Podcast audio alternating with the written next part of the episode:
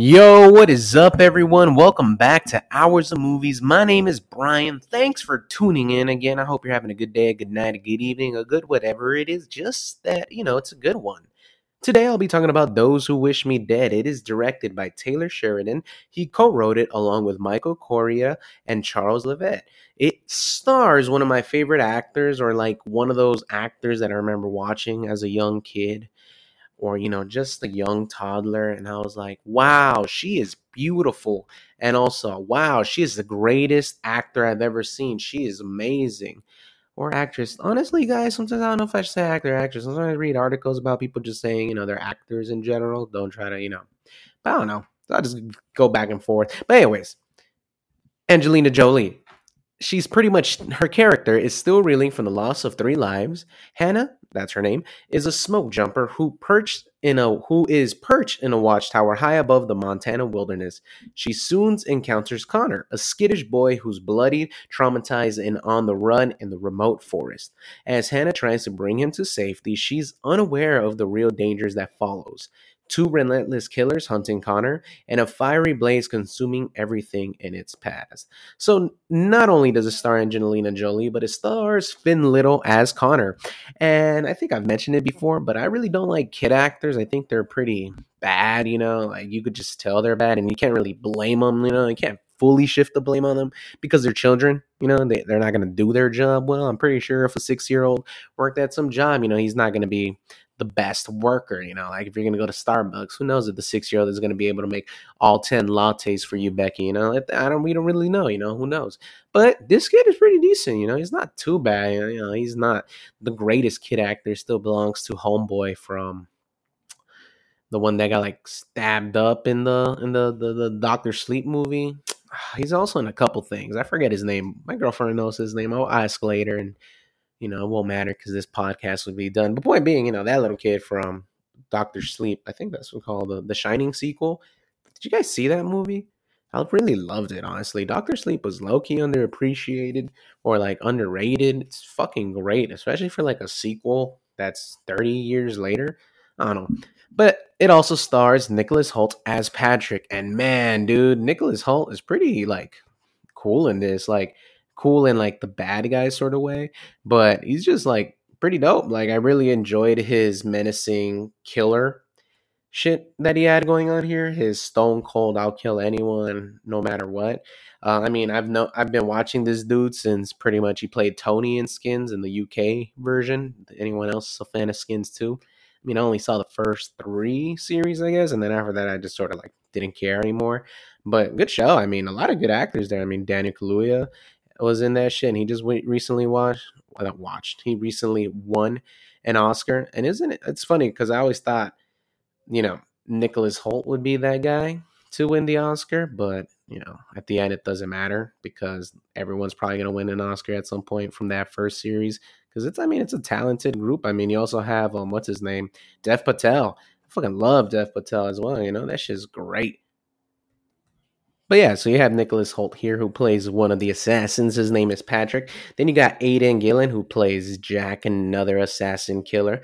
You guys probably know him as that bad guy in The Wire and in Game of Thrones. Tommy Carcetti, the mayor in The Wire. And then he's also Littlefinger, Baelish, Peter Baelish in Game of Thrones. So, you know, he's a really good bad guy. So, of course, he's just going to be the assassin killer. And same thing, you know, good stuff for him. You're like, I really enjoyed him in this. We also have Jon Bernthal as Ethan and Medina Senghore as Allison. You know, some supporting characters. To be honest, not that important. Like Jon Bernthal character, Ethan, he's Hannah's ex-boyfriend, and it's just like brought up once, I guess, to sort of explain their relationship, but also I guess to show that, you know, they're not gonna hook up because they already did in the past. But I don't know, they were like sub characters, like they at least were used for the plot to move forward. But at the end of it, I almost forgot about them near the end until they showed them. Spoiler alert, you know, Jon Bernthal character Ethan, he ends up dying next to his wife Allison, who survives everything. But yeah, you know, their characters were a little bit forgettable, nothing really cool. Well, I mean, except for Allison, Medina Senghore. So pretty much they run what is it called? They run a survivor camp. There we go. Like how to survive the wilderness and all that. So it was pretty cool seeing a pregnant lady fucking kick some assassin's ass and like fuck them up pretty good, you know? But overall, yeah, pretty forgettable. It's one of those like, oh, you know, I forgot you were in this, which sucks because, I mean, John is a pretty damn good actor. I like him a lot. Sad he's not in a lot more things. I remember he had that resurgence, or not resurgence, but, you know, he was like getting a couple roles after his Walking Dead stint, but...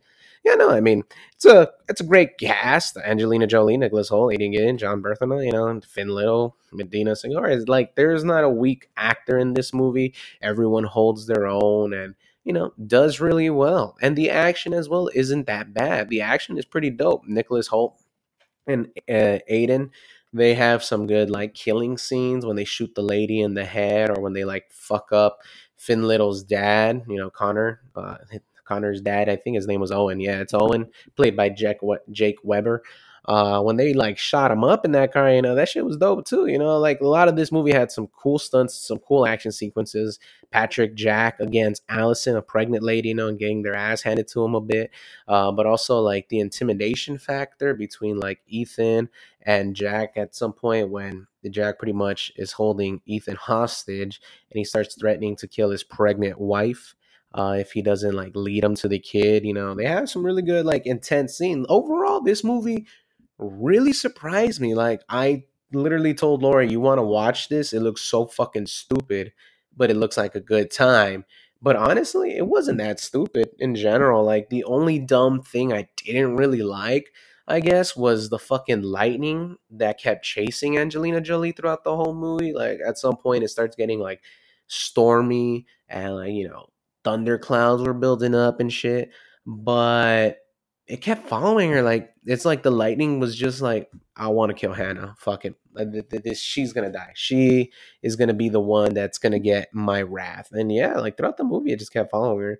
And I guess the CGI, the fire, wasn't, I guess, that great either, you know. It wasn't the worst thing out there, but you know, it's one of those things where you sort of look at the fire like, are you sure you should be focusing that much on fire coming down the mountains? Because one, it looks really fake, and two, it's also pretty terrifying because I don't know if fire really spreads like that, like in the movie. Like if you watch the movie, you see how quickly it just, you know, goes through the fucking forest. If that's true, Jesus Christ, man. Like I knew they're bad because, I mean, I live in the Los Angeles area, so there's a lot of wildfires. But if that's how it looks like inside, that's insane. Also, shout out to every firefighter out there. I'm a big firefighter fan, you know. I'm like, it's like such a selfless job. Like you're literally doing this to fight fires and save people, you know. It's like you're putting your life on the line for others to be good, you know, to like save people. And yeah, man, I mean, it's crazy, especially here, like I said, in Los Angeles, where there's a lot of wildfire, you know, them going out there and just being covered in everything, fighting fires, like dehydrating and shit is just insane, man. Like y'all the real MVPs, you know, y'all awesome.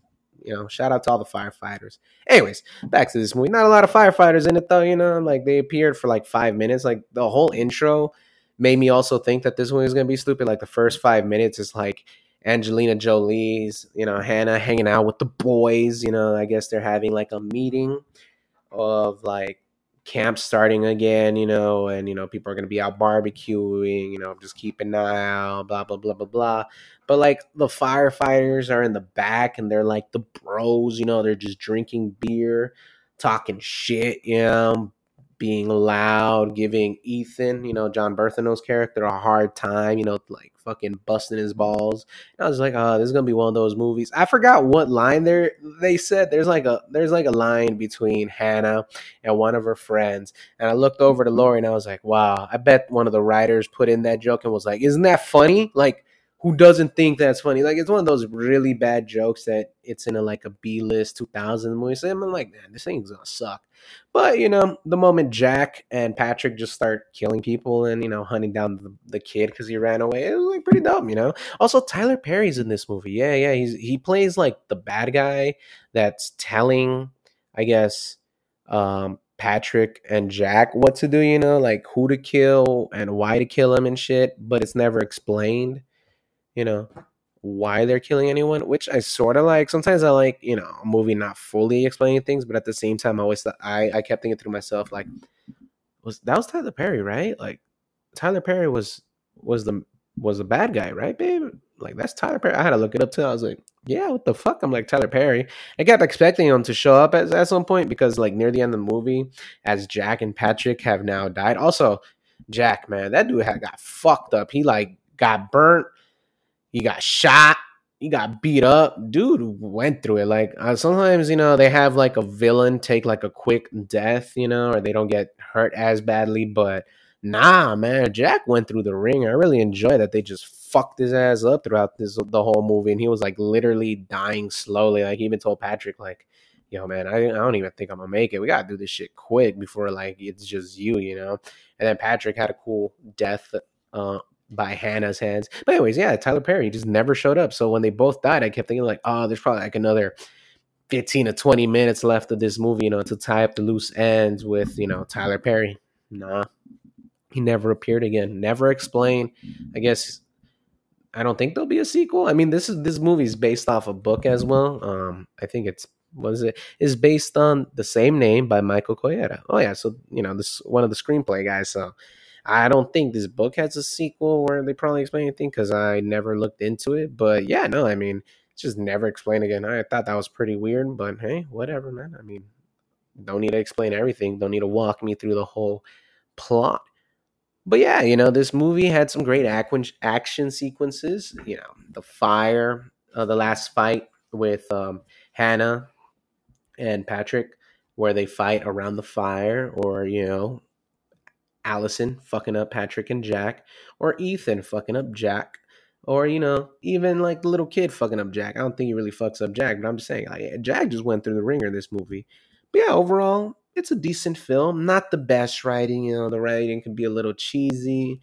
Also, I guess I didn't really care for Hannah's grief. So pretty much she, like, I guess a couple years before this movie takes place, she and her firemen were going through the, you know, a wildfire trying to save people, and there was these three little boys. They got trapped by, you know, the flames, and they couldn't help them out at all because they were pretty much circled around it, and if they tried to go help the kids, that they would die with them.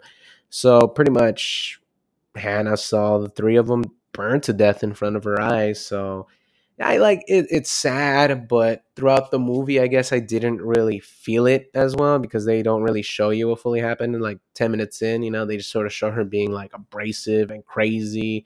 And then you're like, oh, you know, she's going through some stuff, but I guess it doesn't really matter because, you know, the movie sort of forgets about it, or she does. I don't know if this movie is supposed to have something about her overcoming it. I guess since she saves Connor, she feels, you know, redeemed by it. Not really sure if that's, you know, intentional or I'm just making it up in my head, but yeah, you know, the whole grief thing was really whatever.